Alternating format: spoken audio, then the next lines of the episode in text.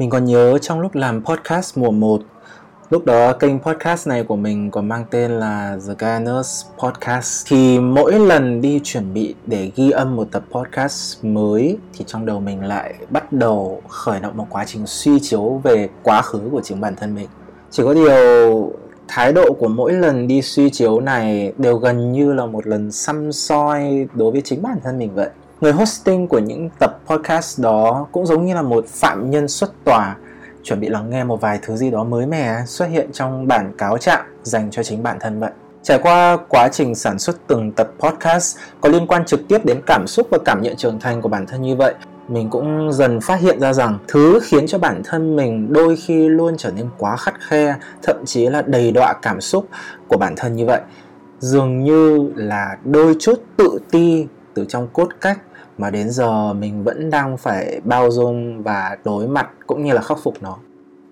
Nếu như bạn hỏi mình rằng phát triển bản thân đối với mình có vai trò như thế nào, thì khác với những phong trào ngoài kia, hô hào đọc sách hay là tham gia lớp này, lớp nọ, mình có thể trả lời với bạn rằng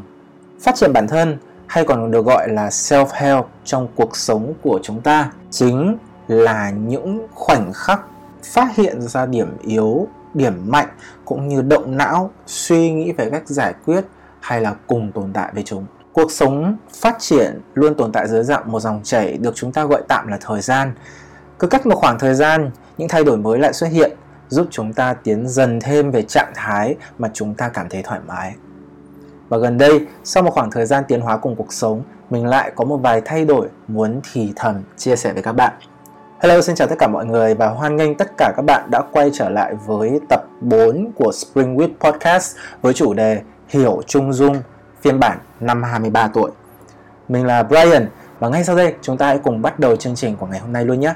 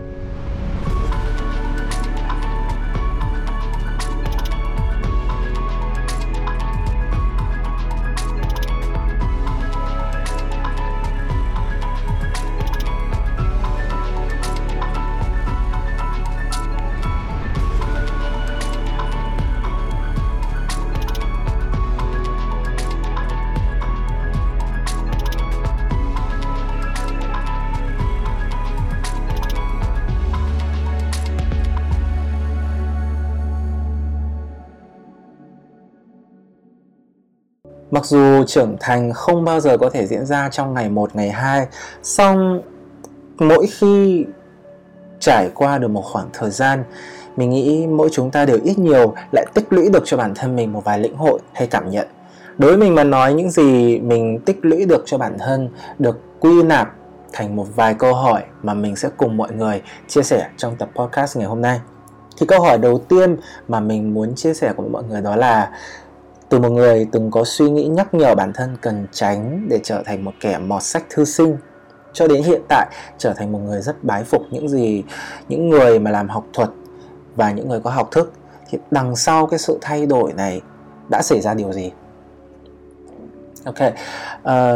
để trả lời cho câu hỏi này thì mình phải khẳng định rằng đó là cả một quá trình thay đổi trong suy nghĩ mỗi khi lại thu thập được kiến thức mới gì đó trên phương diện tư tưởng của mình được diễn ra trong một khoảng thời gian khá là lâu và đến gần đây mới bắt đầu bước vào trong trạng thái mà mình cảm thấy thực sự là thoải mái có thể nói mình không nhớ là thời điểm sớm nhất mà mình bắt đầu có suy nghĩ rằng hãy tránh để trở thành một kẻ mọt sách thư sinh là vào khi nào. Xong trước khi mình đi ra nước ngoài để làm một du học sinh ở độ tuổi 11 thì tư tưởng mà đừng nên trở thành những kiểu mọt sách đèn dầu, nó cũng dần ăn nhập qua một vài câu chuyện mà mình được nghe từ các cuộc trò chuyện hơi phiếm phẽo, nơi khu tập thể thể mà mình sinh ra và lớn lên. Mình vẫn còn nhớ những câu chuyện này có rất nhiều phiên bản. Ví dụ như là, nào là nhà này có có thằng con, nó suốt ngày trả ra ngoài, chỉ dám mắt vào mấy cuốn truyện với với với cả sách vở. Không biết là nó làm cái gì, hay là uh, có người có nhà có con học đến tận đại học rồi mà vẫn phải giấu bằng đi làm công nhân. Hay là nhà kia có đứa con học trường này trường nọ xong bây giờ về chả có việc để làm. Suốt ngày chỉ ngồi nhà mà mong chờ rằng là mình muốn làm ông nọ bà ông nọ bà kia. Nếu đứng ở góc độ hiện tại nhìn lại bản thân mình khoảng thời gian đó mình chỉ muốn nói rằng công nhận là những câu chuyện hồi bé lọt tai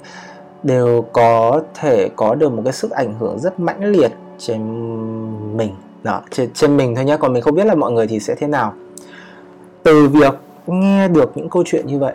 dẫn đến bản thân mình năm đó mỗi ngày trên đường đi học đều có một cái nỗi sợ xa xăm với một câu hỏi rằng nhưng mà ngày nào đó mình cũng trở thành một người trong số đó thì sao nhỉ càng nghĩ mẹ càng thấy sợ mà càng sợ thì lại càng muốn tránh. Đã có một khoảng thời gian dường như trong lòng mình sản sinh ra một bản ngã cực đoan, mang trong đó đầy một sự ác cảm không hề nhỏ đối với những người học hành, hay còn được gọi là thư sinh. Bởi nếu mà mình sống như họ, thì sớm ngày rồi mình cũng sẽ bị khinh giống họ thì sao? Có thể nói, đó là một ác cảm rất mù mờ, mà đi kèm đằng sau đó là một e ngại về câu hỏi làm thế nào để vừa là một người có tri thức vừa là một người thành công trong xã hội. 6 năm phiêu lưu ở các vùng khác nhau tại nước bạn um, cụ thể là ở đâu thì có thể là các bạn hãy tìm hiểu qua trên trang mạng à, trang cá nhân của mình. Thì mình đem theo câu hỏi này để đi quan sát từng người đi qua cuộc đời của mình. Cũng trong khoảng thời gian gian này kiến thức của mình cũng ngày càng phong phú lên dần dần, hình như mình cũng đang dần trở thành một trong những người, một trong, một phần trong nhóm những người mà ngày xưa mình có ác cảm. Xong, cảm giác trở thành những người như vậy khiến cho mình rất thoải mái. Và mình khá là thích cảm giác này. Xong, đứng trước câu hỏi làm thế nào để vừa là một người có tri thức, vừa còn là một người thành công trong xã hội, mình vẫn chưa thể tìm thấy được một câu trả lời có thể thuyết phục được chính bản thân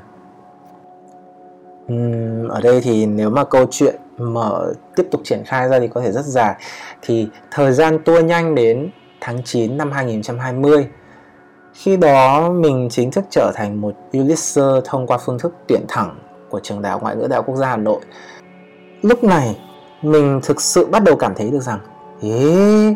dường như học nhiều với lại thành công hình như nó cũng có chẳng có xung, xung đột gì cả với nhau á chỉ cần mình học giỏi, sống ngoan, thì mình cũng vẫn có thể nhận được hoan hô từ người đời đó thôi. 3 năm đại học là khoảng thời gian mà mình sống hết từ tiếng hoan hô này đến tiếng hoan hô khác. Từ thắng lợi này đến thắng lợi khác giữa các trường thi đấu. Có nhiều người ngưỡng mộ, có nhiều lời khen khen ngợi. Mình sống trong hoa hồng và nụ cười thân thương của mọi người. Xong giấc mơ nào thì cũng có hồi kết cả.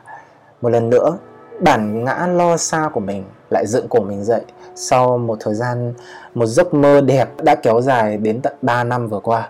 Sau những cái huy hoàng, sau những tiếng vỗ tay, sau những cái bó hoa hồng này thì mình sẽ cần phải làm điều gì tiếp theo đây? Câu hỏi này giống như một cảm giác hơi đau đớn và nó hơi choáng váng một chút khi nó giống như kiểu rằng là bạn đang ở đứng ở trên một cái lầu cao và bỗng dưng có một ai đó đẩy bạn rơi xuống mặt đất một cái bịch cái như vậy. Mà cái nơi cao mà bạn đang đứng là cái cảm giác mà những thành tích đem lại cho chính bạn. Làm thế nào để vừa là một người có tri thức, vừa là một người thành công trong xã hội? Câu hỏi này một lần nữa dường như lại đến khảo mình rồi. Hình như vào lúc này, mình có rất nhiều thứ trong tay uh, mình có giải thưởng mình có nhiều thứ thậm chí là cơ hội và tương lai sáng lạn bày trước mặt mình. Sao cũng dường như mình chẳng có cái gì trong tay cả. Đường phía trước mù mịt không có ánh sáng mọi thứ đều tràn ngập trong đen tối. Lúc đó thì mình cảm thấy rằng là so với các câu hỏi hóc búa mà về kiến thức của Trung Quốc trong các cuộc thi mà mình đã phải trả lời ấy thì mình thấy rằng là trả lời câu hỏi mình sẽ làm gì nó còn khó hơn vạn lần so với những câu hỏi đấy. Cho đến lúc này, cái cảm giác lo sợ về trở thành một người mọt sách như nhân vật chính trong câu chuyện trước đây mà mình đã từng được nghe đã bắt đầu rộ lên trong nội tâm của mình. Với một người mà nói, duy trì được bản thân liên tục sống dưới 3 năm hào quang khiến bản thân mình quên rằng, nếu mở rộng tầm nhìn ra lên đến hàng chục năm, thậm chí là hàng trăm năm mà nói mỗi người chúng ta sẽ có bao nhiêu cái 3 năm hào quang để có thể trải qua? Trên thực tế phần lớn thời gian trong cuộc sống của chúng ta uh, không phải đều tràn ngập trong hoa hồng thảm đỏ và những tràng vỗ tay. Thay vào đó thường là tràn ngập trầm mặc và khó khăn và đòi hỏi chúng ta phải tự xử lý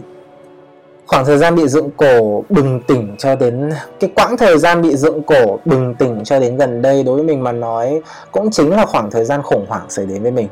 Mình không biết bản thân mình đang muốn làm gì, hay mình đang học mọi thứ để làm gì. Đặc biệt, khi độ tuổi của mình cũng không còn đủ trẻ, mặc dù mình có hai ba, song so với lại những người tốt nghiệp cùng đợt với mình, hay là các hay là khi nhìn thấy các em sinh viên năm nhất vào trường thì thực ra mình thấy rằng là mình cũng không còn quá là đủ trẻ trung để cho rằng là chị tuổi của mình còn non. Và đồng thời là cái, các cái trách nhiệm bản thân cần gánh trước xã hội cũng dường như đã đến lúc cần phải gánh lên vai. Nhưng cũng trùng hợp thay rằng là vào cái thời điểm đấy, có thể nói ở một góc độ nào đó, mình thực sự là chưa chuẩn bị sẵn sàng để có thể gánh được những việc này. Xong, cuộc đời hẳn sẽ tha cho bạn. Nếu như bạn nói với nó rằng là bạn chưa chuẩn bị xong, chắc chắn nó không phải là như vậy. Vậy mình sẽ phải làm sao? Đặc biệt, khi trưởng thành, khi đồng tiền nó bắt đầu xông vào tầm nhìn của bản thân, mỗi chúng ta mà có đuổi nó, hay có muốn lờ đi đi chăng nữa, nó sẽ, nó không sẽ không biến mất. Để từ đó chúng ta cũng dần phải hiểu ra rằng là cuộc, muốn duy trì cuộc sống của chúng ta chúng ta không thể thiếu nó. Để làm tốt các trách nhiệm, để làm tốt mọi việc đều cần tiền. Đã có một khoảng thời gian mình thực sự cảm thấy những gì mình học được, mình quan tâm, mình theo dõi hàng ngày, hay thậm chí là cả những gì mà mình muốn làm ở trong các chương trình podcast để mang đến cho các bạn thính giả của mình, nó đều vô dụng khi nó không thể giải quyết được một cái vấn đề quan trọng nhất. Đó là làm thế nào để kiếm ra tiền. Xong, cho dù cho cơ hội quay lại từ đầu, không đi theo con đường học hành tiến cử này, mình có chắc rằng là mình có thể trả lời được tốt hơn câu hỏi ở bên trên, đưa ra được một câu trả lời tốt hơn cho các trách nhiệm ở bên trên. Ở tập trước thì mình có từng nêu đến một vấn đề được thảo luận rất rầm rộ trong chủ đề văn học khổng ất kỷ. Đó chính là học hành tiến cử bao nhiêu năm liệu chúng ta có nên cởi đi tấm áo dài của khổng ất kỷ, một biểu tượng đại diện cho học thức, đại diện cho khí chất, cho chuyên ngành để có thể dễ hòa nhập hơn vào dòng chảy xã hội và dễ kiếm tiền hơn hay không? Với mình mà nói thì khoảng thời gian vừa rồi, mình từng thử cởi đi cái tấm áo dài của người có học để thử sống cho giống hơn với người ngoài xã hội. Xong kết quả cuối cùng là mình muốn mô tả một cái khoang cảnh ở đây nó giống như kiểu là cũng giống như một diễn viên của phim người lớn vậy. Cởi đi cái tấm áo dài của người có học, người có khí chất chưa được bao lâu, mình đã lập tức phải vơ lại chiếc áo đấy mà khoác lên bản thân của chính mình. Lý do rất đơn giản đó là mình cảm thấy cởi nó đi. Cởi đi chiếc áo của cái khí chất mà mình đã hình thành trên bản thân mình này, thực sự không đáng. Nếu xét trên phương diện tiền bạc mà nói, có thể kiến thức không thể mang lại cho chúng ta núi vàng, núi bạc. Bởi núi vàng, núi bạc nhiều khi còn phải đánh đổi bằng nhiều thứ khác ngoài kiến thức như thời gian làm tròn bổn phận trong cuộc sống hay kinh nghiệm mà nằm ngoài cả sách vở và nghiên cứu. Song sự phong phú của kiến thức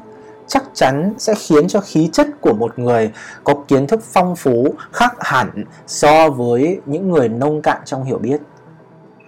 Khí chất là một thứ mà mình nghĩ rằng là đối với, không chỉ là đối với mình mà đối với nhiều người trong chúng ta nó rất là trừu tượng. Xong nó ảnh hưởng đến từng động tác cử chỉ cách nhìn cách hiểu cách xử lý hay cách chúng ta thể hiện ra từng trên từng giây từng phút đối với lại thế giới bên ngoài này sở hữu khí chất cũng giống như trưởng thành. Không phải ngày một, ngày hai để có thể hình thành, mà là cả một quá trình thu thập, tích lũy của bản thân. Ở đây mình muốn lấy một ví dụ như là chúng ta cũng đều biết là giới người nổi tiếng ở các nước của chúng ta những năm trở lại đây thực sự mà nói là không được yên ổn cho lắm, bởi vì là nó rất là tạp nham. Xong các bạn có thực sự là đã có đã, có đã bao giờ đặt ra một câu hỏi rằng là cái điều mà dẫn đến cái sự tạp nham đấy nó xuất phát và nó nằm ở đâu hay không? Với mình mà nói thì thứ nhất nhìn nhận cái sự tạp nham trong giới nổi tiếng trong giới giới người nổi tiếng tại Việt Nam hay tại Trung Quốc mà nói thì đầu tiên là mình không cố gắng đi hoài nghi cái động cơ vào ngành của những người này là gì. Mình tin chắc rằng là uh, bất kỳ ai đó trước khi bước vào một ngành nào đó ví dụ như bước vào một ngành diễn viên bước vào một ngành ca sĩ hay bước vào một cái ngành nghề nghệ thuật hay một cái ngành nào đó có thể gây lên sức ảnh hưởng trong xã hội mọi người đều hẳn sẽ có mình mình mình mặc định rằng là mọi người hẳn là sẽ có một cái lý tưởng cao cả gì đó và muốn thông qua cái ngành này để có thể thực hiện được. Xong tại sao mà vẫn có nhiều người mà mọi người cho thấy rằng là mọi người không thể nể nang được trong ngành này? Đó là bởi vì chúng ta không nên hoài nghi động cơ vào ngành của họ từ đầu. Nhưng chúng ta hoàn toàn có thể hoài nghi về động cơ họ làm cái ngành này là vì sao?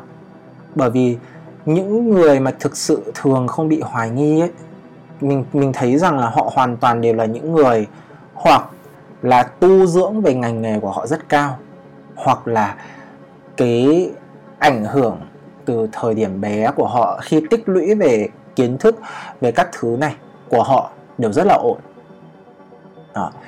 chính những cái thứ mà được gọi, gói gọn trong một cái hình tượng, nó gọi là chiếc áo dài của khổng ất kỷ này, khiến cho những người đấy đi lâu, đi xa và có thể nhận được sự nể phục từ mọi người.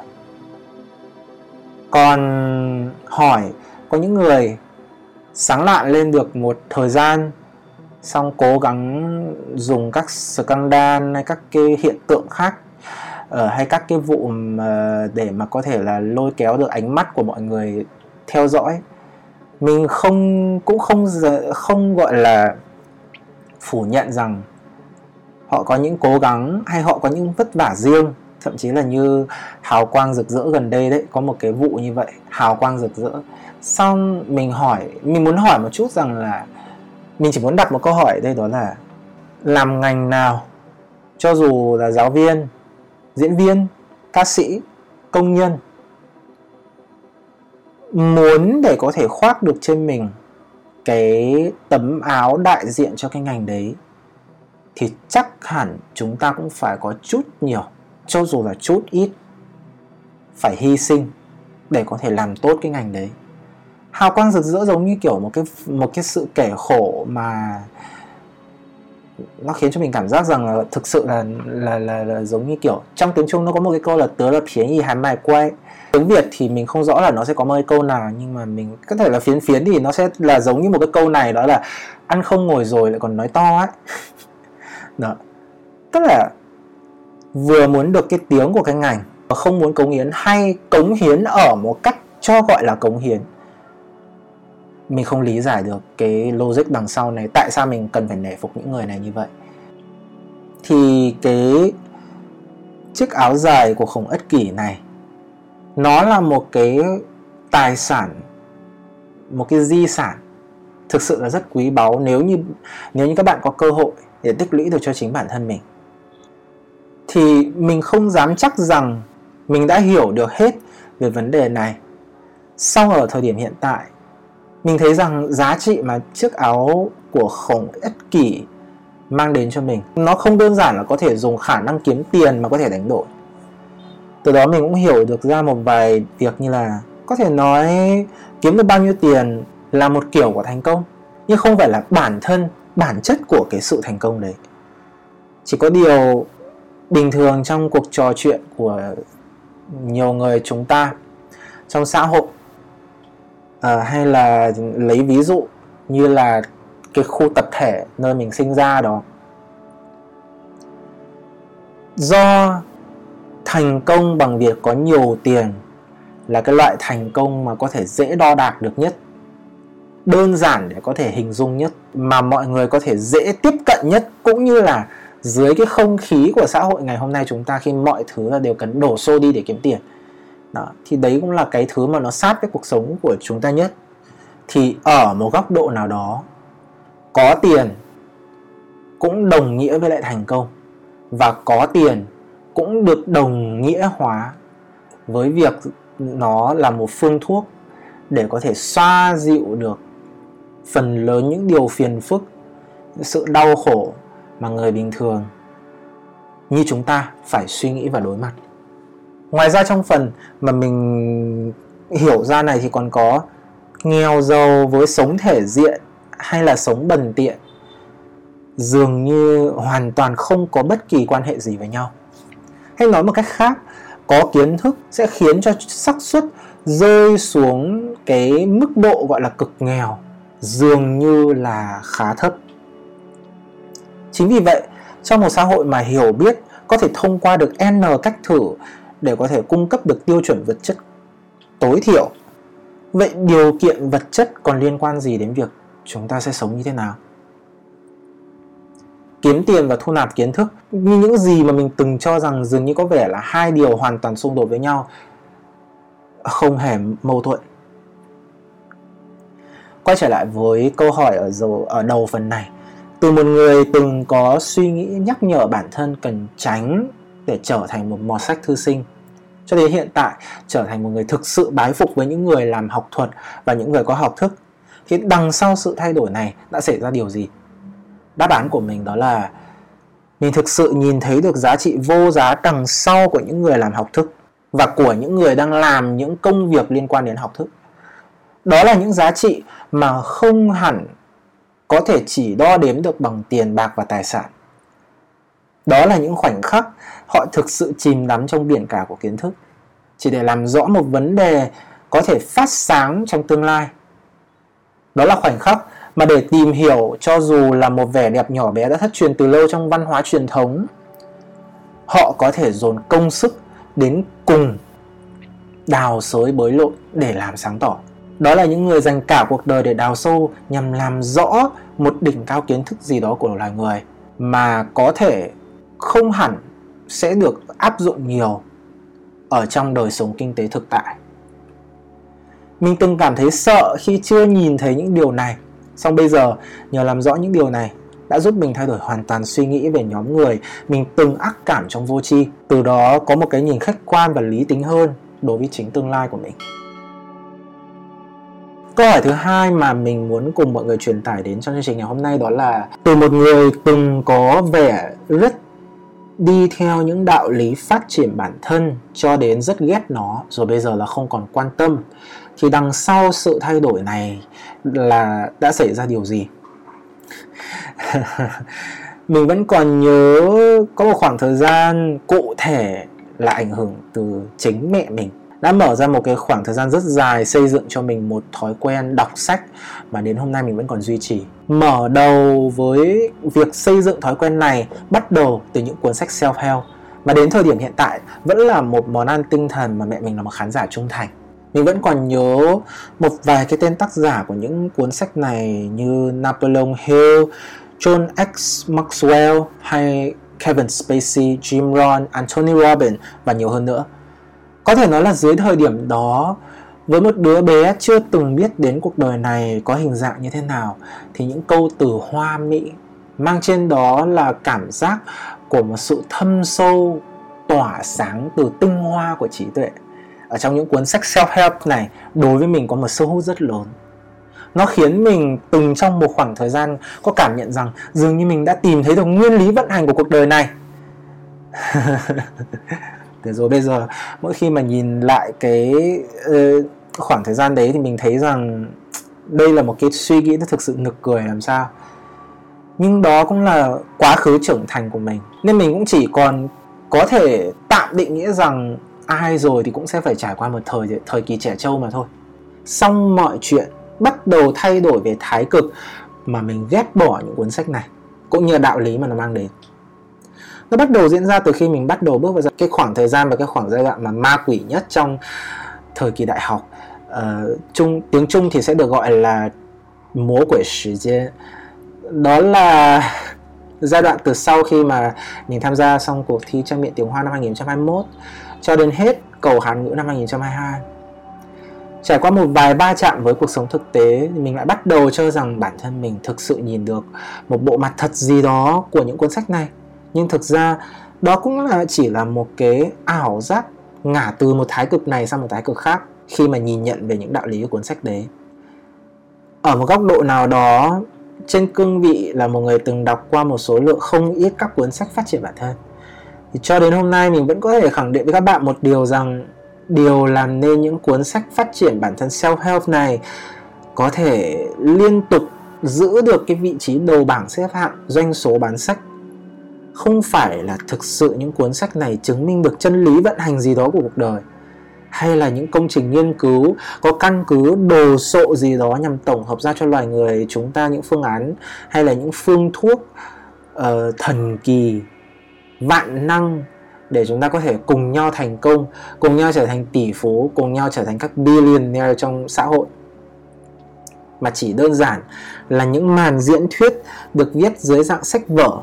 nhằm không ngừng bón cho người đọc một vài tư tưởng như thành công là một khoa học thành công là um, là một uh, science một cái uh, uh,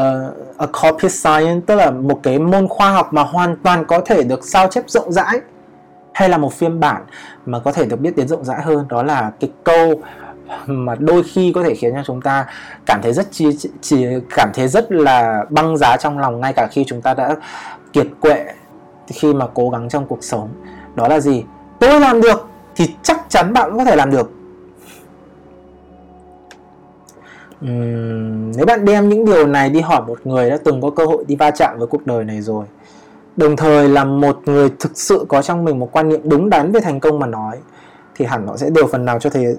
nào đó cảm thấy nhạt nhẽo thậm chí là có thể khinh bỉ đối với những điều này. Actually trong người của mình thực ra nếu phóng to lăng kính xăm soi từng câu từ của những cuốn sách này ra, chúng ta có thể nhìn thấy được đâu đó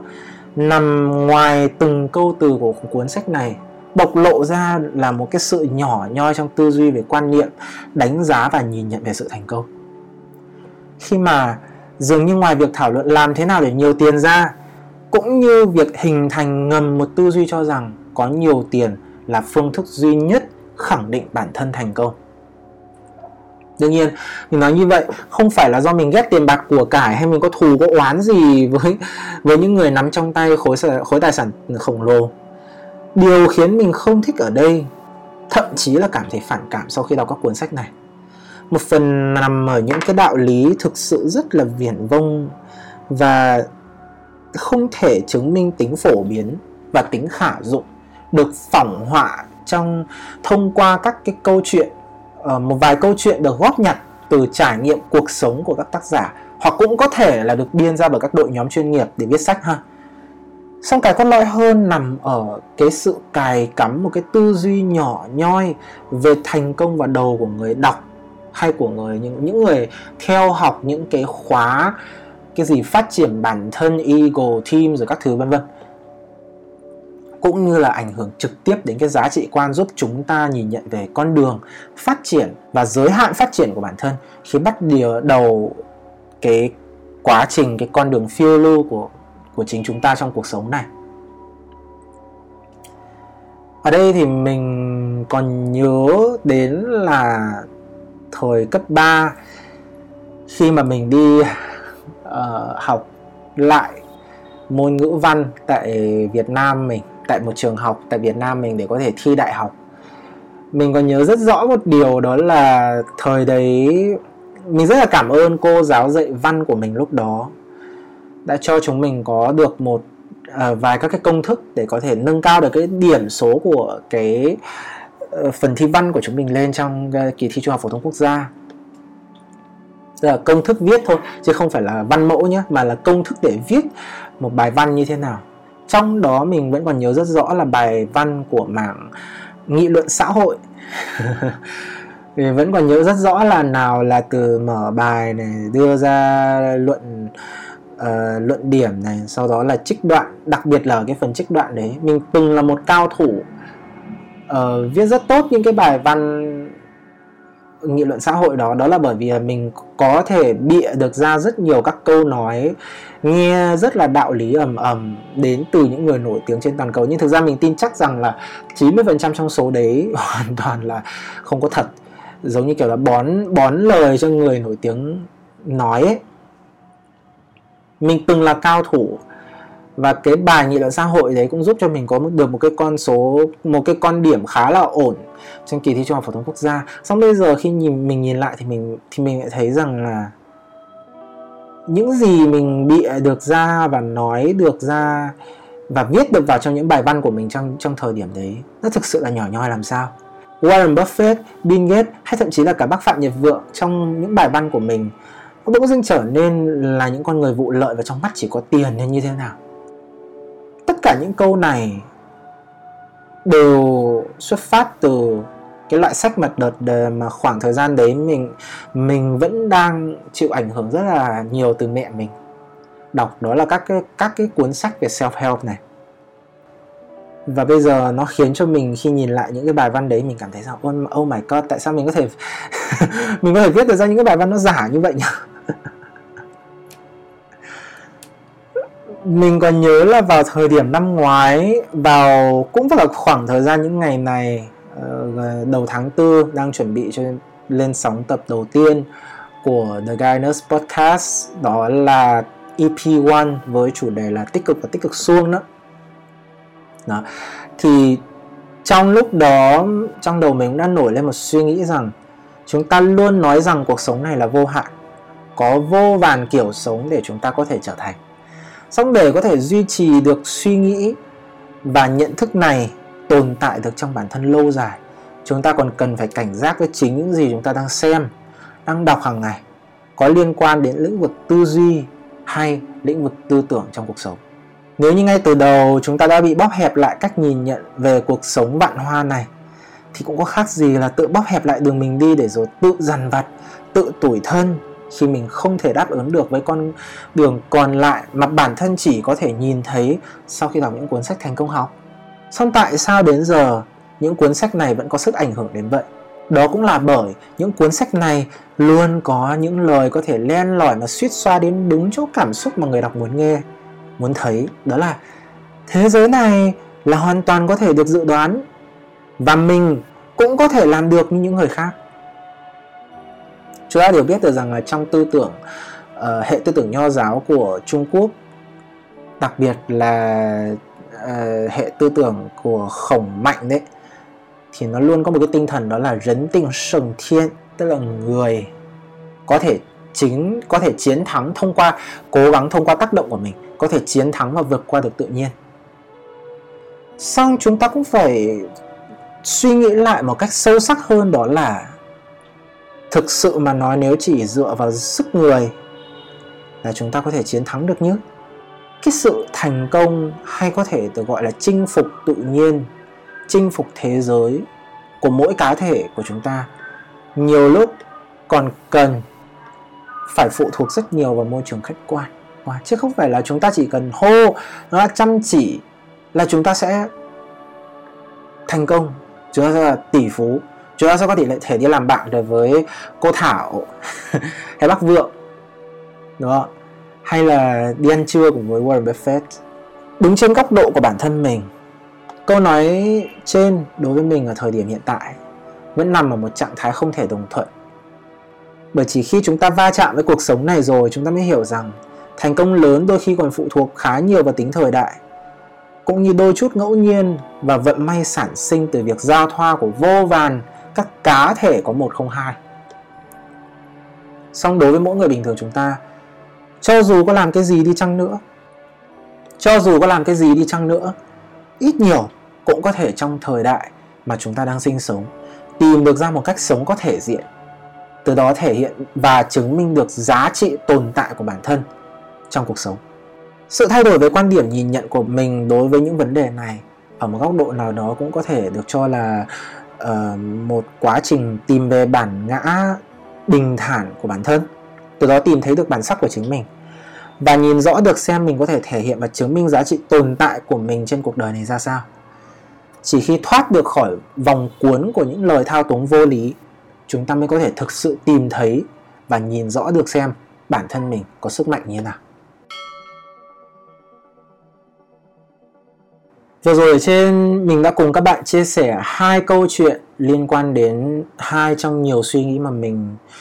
uh, mà trong quá trình trưởng thành đã cùng đồng hành với mình. Có thể nói nếu các bạn để ý một chút thì cũng thấy rằng cả hai câu chuyện này đều có một điểm chung giống nhau đó là nhân vật chính của hai câu chuyện này đều từng là những điều gần như là uh, có thể được coi là niềm tin của bản thân mình vào cuộc sống cấu thành thế giới quan của bản thân mình. Nhưng sau khi trải qua quá trình va chạm với cuộc sống khách quan, chúng đều dần hoặc là phát sinh đột biến, trở nên lý tính, trở nên phù hợp hơn đối với cuộc sống, hoặc là gì, hoàn toàn bị phủ định hoặc vứt bỏ. Song quá trình dẫn đến kết quả đột biến hay quyết định vứt bỏ đối với những sự việc này dường như đều hướng đến một trạng thái mà từ nghìn năm trước nhà hiền triết người Trung Quốc cùng với các đệ tử của ông đã đưa ra đó, đó là Trung Dung. Trung Dung là gì? Căn cứ theo giải nghĩa tiếng Trung ở dưới đây thì Trung Dung có nghĩa là Trung Dung 是指儒家的道德标准，为历代儒客遵循与推崇之道德标准。中庸又称中用、庸古同用，意为世人皆物保持中正平和。 因时制宜，因物制宜，因事制宜，因地制宜。儒家的理论根源于人性，出自《论语·庸也》。中庸之谓德也，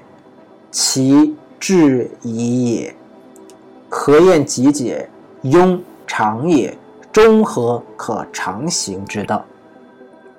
Tóm tắt trong tiếng Việt thì trung dung được dịch nghĩa là một trạng thái trong đối nhân xử thế của các nho sĩ được truyền qua nhiều đời cho đến nay, với mong muốn là nho sĩ chúng ta có thể, nho, các nho sĩ có thể duy trì được tâm trạng bình thường, trung hòa trước vạn vật trong thế giới này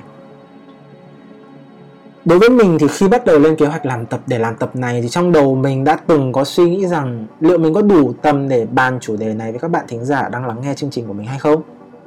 Xong, với hai câu chuyện trên mà mình đã chia sẻ, thì mình lại thấy rằng dường như mỗi khi trải qua một giai đoạn trưởng thành trong cuộc sống, chúng ta lại dần có thể tiến dần thêm một bước đến với những viễn cảnh mà bản thân mong muốn trở thành